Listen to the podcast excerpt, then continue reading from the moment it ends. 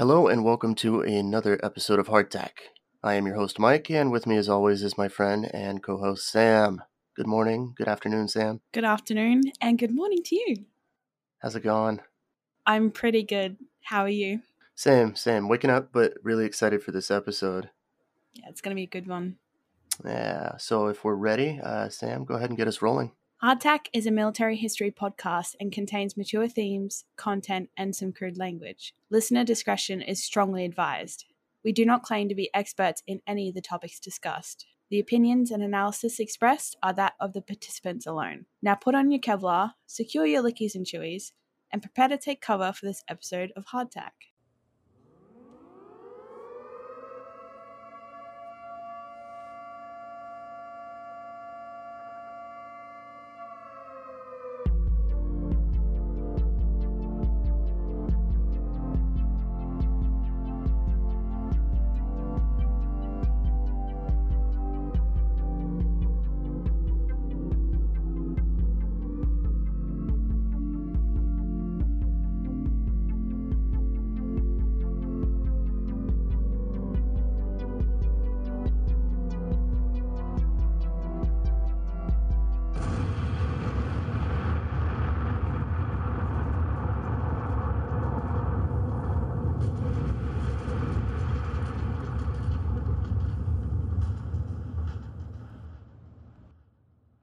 If you'd like to add to the discussion from this episode or any of our previous episodes, you can do so on our Hardtack socials found via our Linktree in the episode description. You may also email us at hardtackpod at gmail dot com.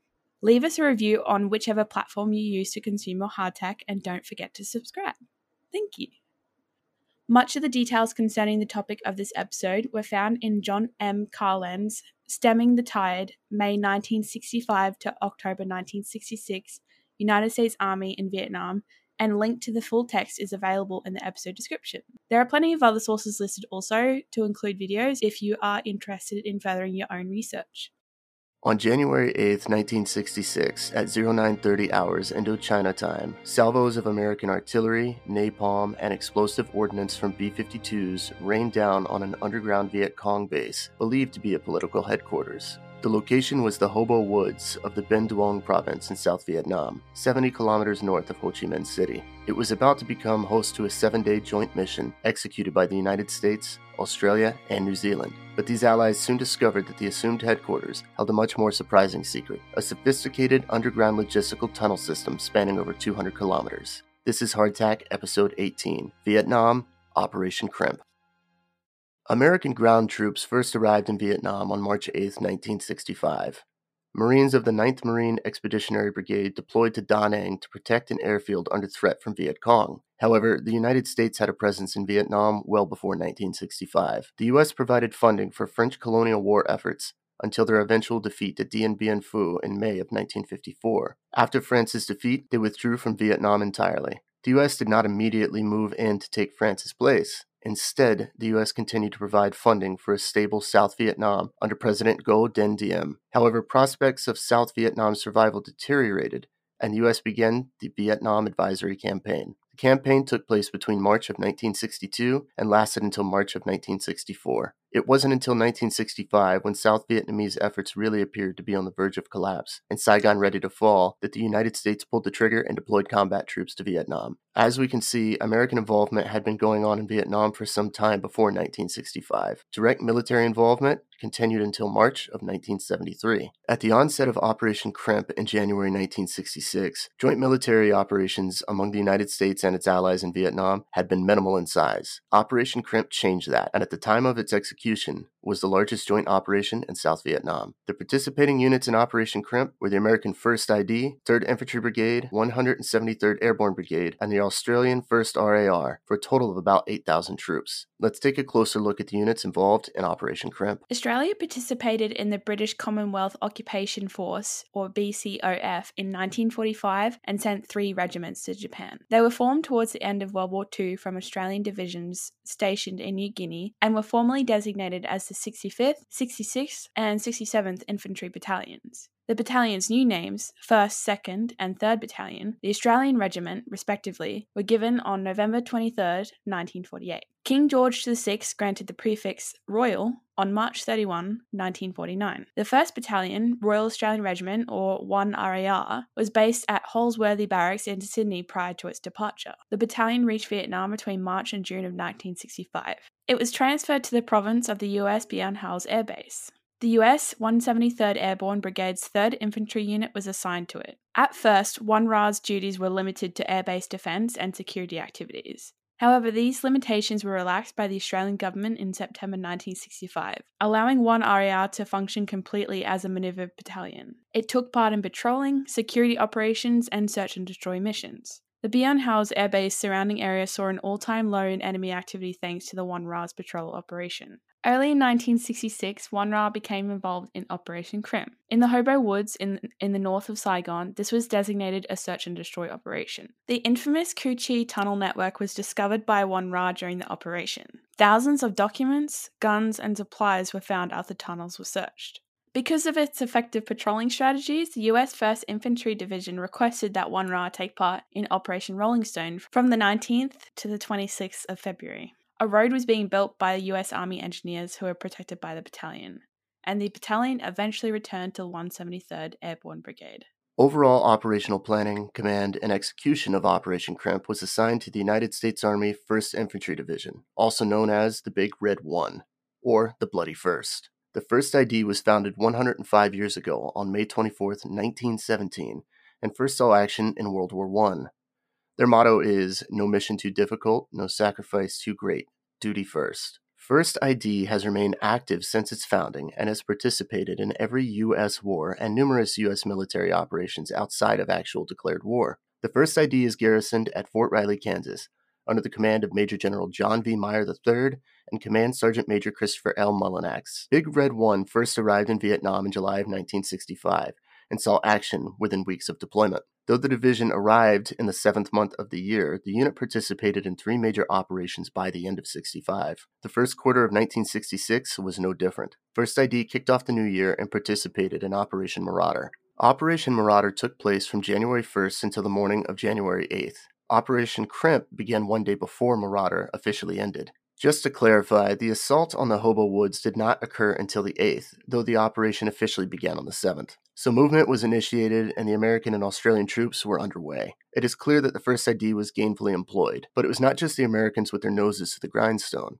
Australia's first R A R and New Zealand's one hundred sixty-first Artillery Battery also participated in Operation Marauder, and elements of each were assigned to Crimp. Major General Jonathan O. Seaman, later promoted to the rank of Lieutenant General, was the commanding officer for Operation Crimp. However, General William Westmoreland, commander of American forces in Vietnam, granted Major General Ellis W. Williamson overall responsibility for formulating and executing Operation Crimp as it applied to the one hundred seventy-third Airborne Brigade. The best way to look at it is that Seaman had overall operational command authority for Crimp, while Williamson focused on the airborne aspect of the operation. Dividing the ground and airborne elements enabled both officers to narrow their focus for the operation. Opposing American and Australian forces in Operation Crimp were the Viet Cong and North Vietnamese Army third Quyet Thang Battalion, the seventh Cu Chi Battalion, and the three hundred sixth Local Force.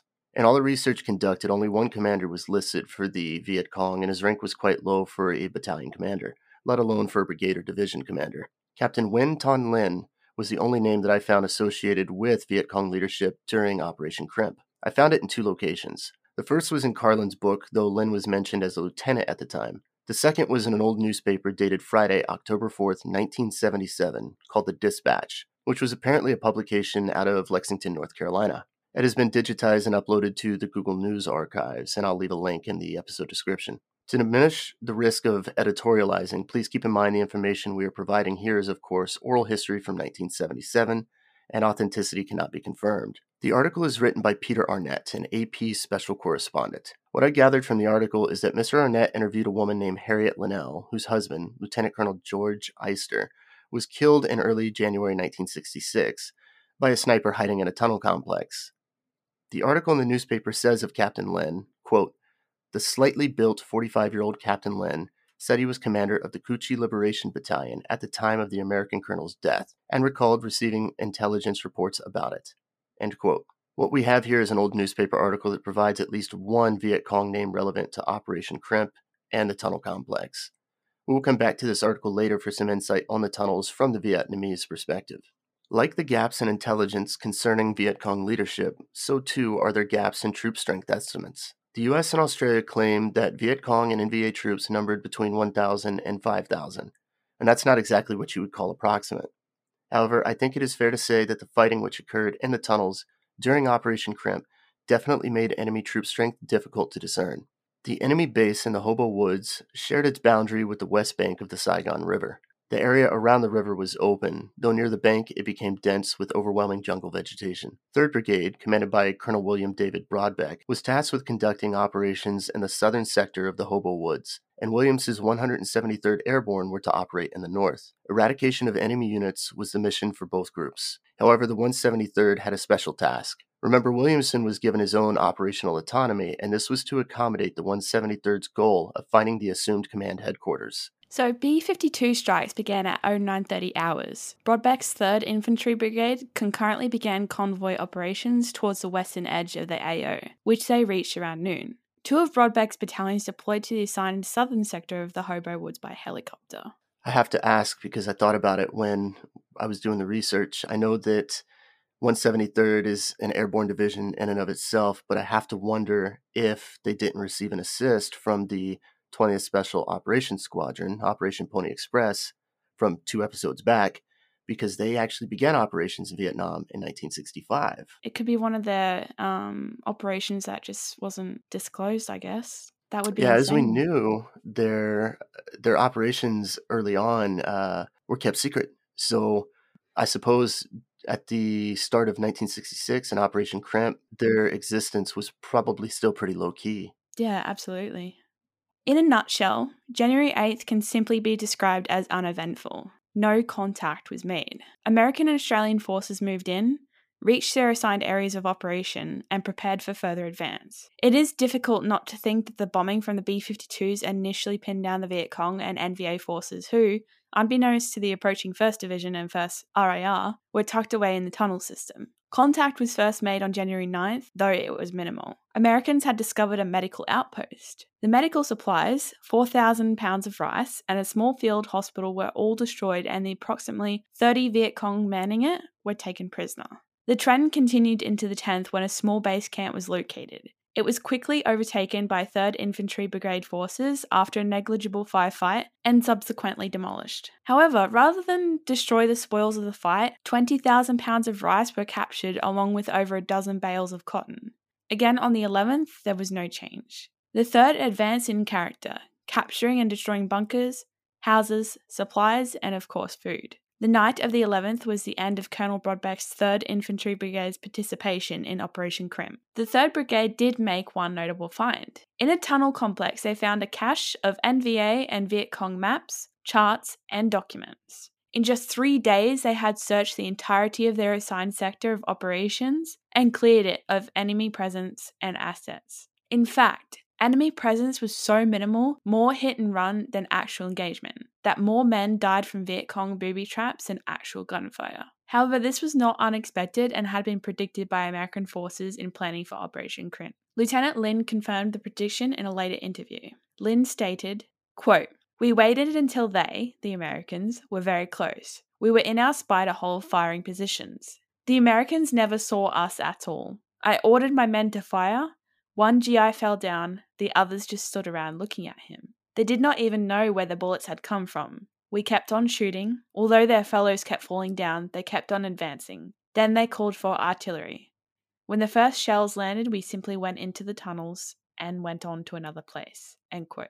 Obviously outnumbered and outgunned, Lin knew that the surprise attacks and high mobility was essential to inflicting as many casualties as possible on the third Infantry Brigade. When the third pulled out of Crimp, the Viet Cong had killed six of their men and wounded another forty-five. Viet Cong deaths at the hands of the third Battalion totaled to twenty-two confirmed kills. Wounded numbers remain unknown. But what of the one hundred seventy-third Airborne Division and the first R A R? What were they up to while the third advanced in the south?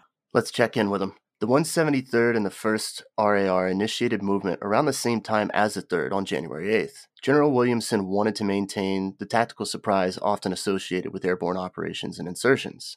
Whether or not the airborne leg of the operation remained secret is unclear, though there were indications that a security breach had occurred. At nine thirty, when the B fifty-two barrage began, Colonel Priest's first Battalion, Royal Australian Regiment, initiated air operations, flying in behind the B fifty-twos, who kept possible ground fire at bay. The first R A R made an uncontested landing at Landing Zone March. L Z March was inside of an old rubber plantation. The first R A R landed, dismounted, and began moving east to their assigned position. Resistance here, too, was minimal, at least initially. Just after twelve o'clock noon, the first R A R moved into an area littered with booby traps and mines. It was an ambush. As the Australian troops navigated the sabotage terrain, concentrated small arms fire, rifle fire, and mortar rounds rained death on the unsuspecting men. However, the Australians were far from beaten. As the fury of battle increased and the hours stretched into the late afternoon, the first R A R made progress, leapfrogging from enemy position to enemy position into the night of the eighth. It had become clear that the Viet Cong were fighting, quote, obviously in defense of something of great value to them,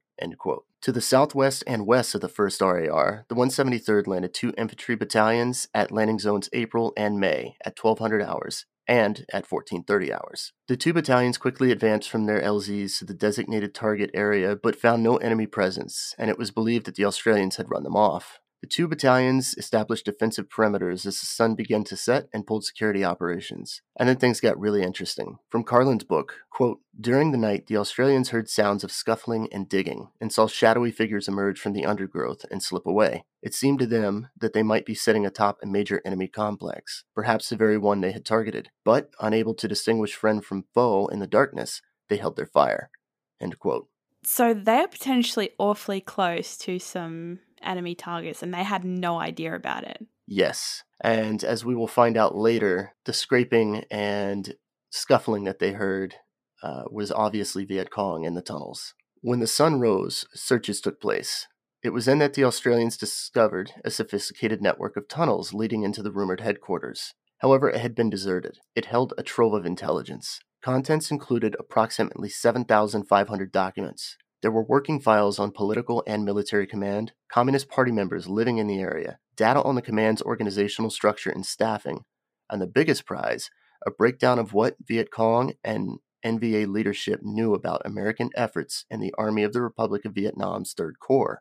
Enemy leadership knew a great deal. Detailed maps of friendly installations, units assigned to those installations, and even in-depth rosters of Americans living in Saigon. The last item of significance was the journal of a Viet Cong political officer who had written a history of insurgency from the mid nineteen fifties through the first quarter of nineteen sixty-three. The notebook became known as the Crimp document. It was deemed the, quote, real treasure of the operation. That is some significant intelligence that they found. Like, it makes you wonder, how did they manage to get that kind of intel on the Americans and Australians? Right, so a lot of the intelligence was gained by observation, but also in Vietnam, a lot of the intelligence was gained from villagers. So even in South Vietnam, the Viet Cong had villagers that were not necessarily sensitive to the Viet Cong cause, but mm-hmm. under threat, had to provide that information. And we, we saw the same thing in Afghanistan uh, and Iraq over the mm-hmm. past twenty-one years. Oh, okay. So they weren't necessarily providing intelligence because they were sympathetic to the cause. It was more so, you know, you need to give us intelligence, otherwise, you know, we'll kill you. Under threat of death, right? Yeah, yeah. There were definitely individuals in South Vietnam that were sensitive to the Viet Cong and N V A cause. So mm. it went both ways. Yeah, yeah, of course. The remainder of the one hundred seventy-third was in the South and had not fared well in their endeavors. It was not a matter of combat deficiency, but rather a matter of minimal combat. Like the first days of the third Infantry Brigade's participation in Crimp, one hundred seventy-third saw scant enemy resistance and spent most of their time advancing from one abandoned or minimally manned position to the next, destroying buildings and supply caches.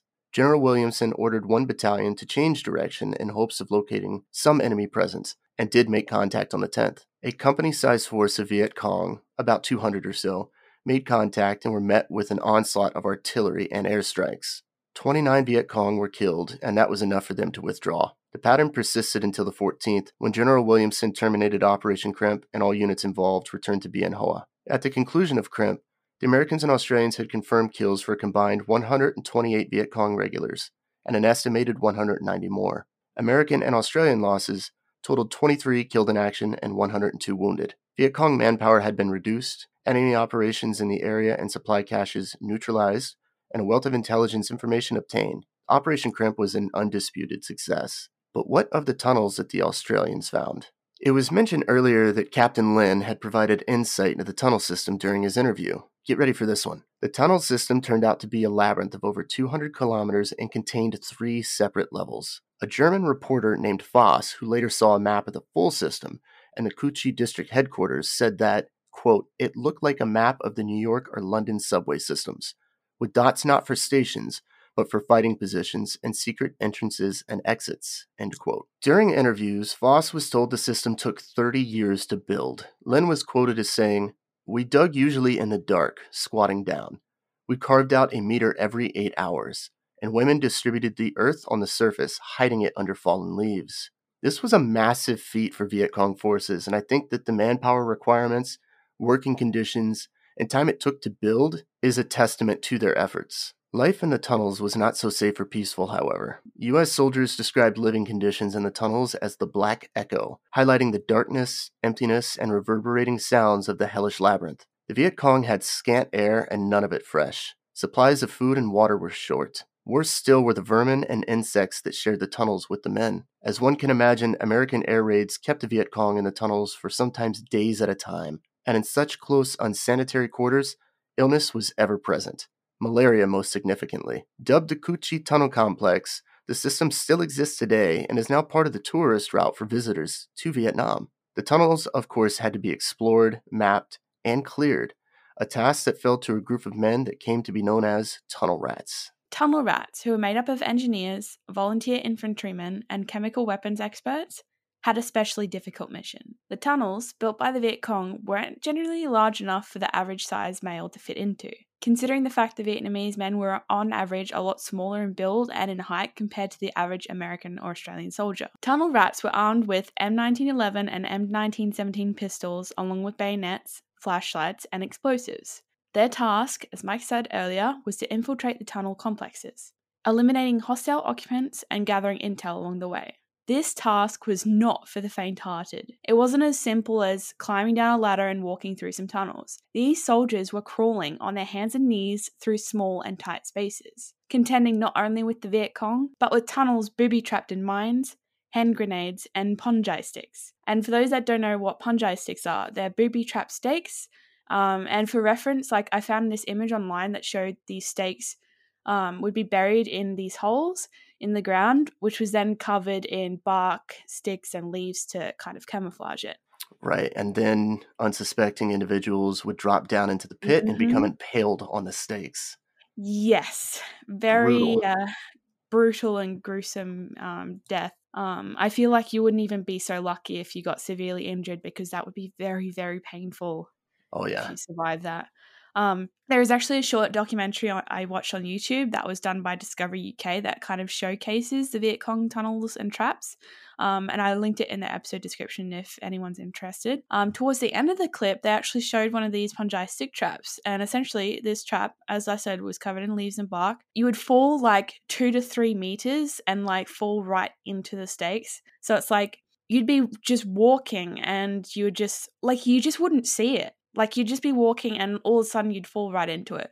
These things were super dangerous. So tunnels would also be home to, as well as um, illnesses like malaria, as Mike mentioned, but also poisonous snakes and scorpions and other animals, including rats, spiders, ants, and bats. So not only did they have to contend with the tight spaces and engaging enemy forces in close combat fighting, also animals that can kill them or like spread diseases that should they be bitten by them. So even going back to the pistols they used proved quite hazardous for the soldiers. Um, and what I mean by that is the, the muzzle actually produced loud blasts and it was amplified by the walls and tunnels and temporarily de- like deafened the soldiers after each shot. Not only that, several of these tunnels also had sharp U-bends, making it easy to be flooded to trap and drown soldiers as well. Poisonous gas was also used by the Viet Cong, prompting some tunnel rats to go into a network of tunnels with gas masks. Though wearing gas masks presented a whole new set of challenges for the tunnel rats. Gas masks made it harder to hear, see, and breathe,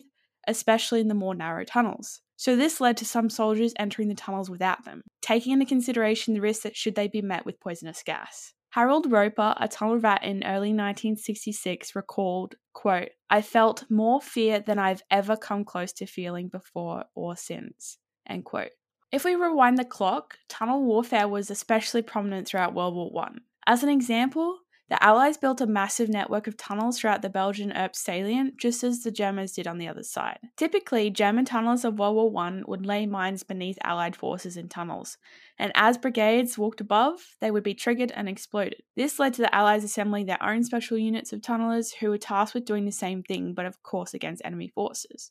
Tunnelers, at least on the Allied side, like the tunnel rats in Vietnam, were also not done by ordinary soldiers but by miners and engineers. Tunnelling was not an easy job by any means. Those who dug faced long dark hours underground, with the risk of being buried alive should the tunnels have collapsed or were exploded by enemy mines. The Germans proceeded to construct counter-tunnels in an effort to destroy the Allied shafts, but the technique used by the Allies was quiet and considerably more rapid. To hear the Germans working and conversing, the British tunnelers would therefore leave some, someone below with a stethoscope pushed to the wall, and the more noise they made, the better, because they were probably laying a mine. And so when the Germans talked seas, they could tell what was actually happening. Tunnelers would also be met by poisonous gas, being poured into the tunnels when miners were discovered, accompanied by cave-ins. Now obviously the European landscape and weather are completely different from the environment of Vietnam, but the psychological impact on soldiers remains the same. I mean, just imagine it yourself. You're on your hands and knees in a really tight space, underground, and not only is your life threatened by cave-ins, but you could also be faced with close combat fighting, a booby-trap mine, poisonous gas, limited air, and the list just goes on. Yeah, and you mentioned the weather uh, being different, and I actually looked up weather reports for the first week of January, second week of January nineteen sixty-six in Vietnam, and what I came to find was that the insects, the rodents, the illness, and the airflow were all influenced by the weather. According to the weather reports from January nineteen sixty-six and and around Ho Chi Minh City, temperatures were almost consistently in the mid nineties Fahrenheit and remained in the high nineties nearing one hundred between March and May. So the humidity, the moisture in the air, and the glaring sun did little in easing the discomfort of those in the tunnels or those American and Australian troops above ground tasked with clearing them. And Sam, you sent me that photo of that one tunnel rat, Sergeant Payne. Do you remember that? Yeah, yeah, yeah. You can actually see in the image, right, that he's stripped off his uniform top, his shirt, he's covered in dirt, and he's squeezing through a very small space, at least in that one photo, and he's got his flashlight and his pistol. And I yeah. can't imagine how uncomfortable he had to have been knowing that I got death in the tunnels below, but also the, the air outside, the humidity, the temperature. It, what yeah. a miserable living so, situation. Yeah, I mean, if it's seriously that hot on the surface, I mean, I can't even imagine how much more hot it would have been underneath. Like, even if he had his shirt off or whatever, like, that would have been very uncomfortable. Limited airflow, as you said, illnesses, rodents, insects. There was just so much that they had to contend with. I can't imagine psychologically how they would have dealt with that in the moment, but also afterwards. Yeah, the the sheer panic somebody would have felt, maybe a uh, little little P T S D possibly, being mm. in a in a tight confined space would surely bring back memories of their experience in those tunnels with all the creepy crawlies and everything else in between. And it's just like, I don't know about you, Mike, but I'm incredibly claustrophobic, and what those soldiers did was incredibly brave and I'm sure critical to the efforts of Operation Crimp. I don't know if I could ever do something like that. So, wow. No, definitely. Definitely not my my choice of assigned task. All right, there we have it. Hardtack, episode eighteen, Vietnam, Operation Crimp. That one was really interesting to me, Sam. Um, I know that I expected it to be very combat-oriented uh, when I first started doing the research, but really the tunnels, along with the psychological aspect, and then the intelligence gathered. Yeah, I mean, I, I, I certainly have to agree. I mean, I don't know if you, in the research process, um, saw the, uh, I think there was like a really detailed map of the underground tunnels, how complex it really was. Like, it wasn't just a simple hole in the ground um, and just one straight line tunnel. There was literally a network of it underground, and a lot of the Viet Cong operations was solely based in those tunnels, and it was just incredible seeing it laid out like that in an image. I'm not sure if you saw it, but it was it was just incredible. I did see that. It's not not to give too much credit to the Viet Cong, right? But oh um, yeah, no, no.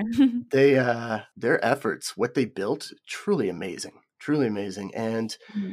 The tunnel system actually ended up back in Viet Cong hands, and it was the basis of Viet Cong operations for the Tet Offensive in nineteen sixty-eight. So oh, wow. These tunnels were, were critical and, and did continue to get used. All right, folks, you are definitely going to want to tune in next week as we welcome back a special guest.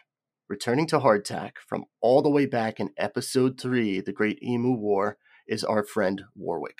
I know Sam's excited for that. Keep an ear out for Episode nineteen, The Tragedy of the Sandakan Death Marches. As always, thank you for listening, and remember to keep your hardtack dry.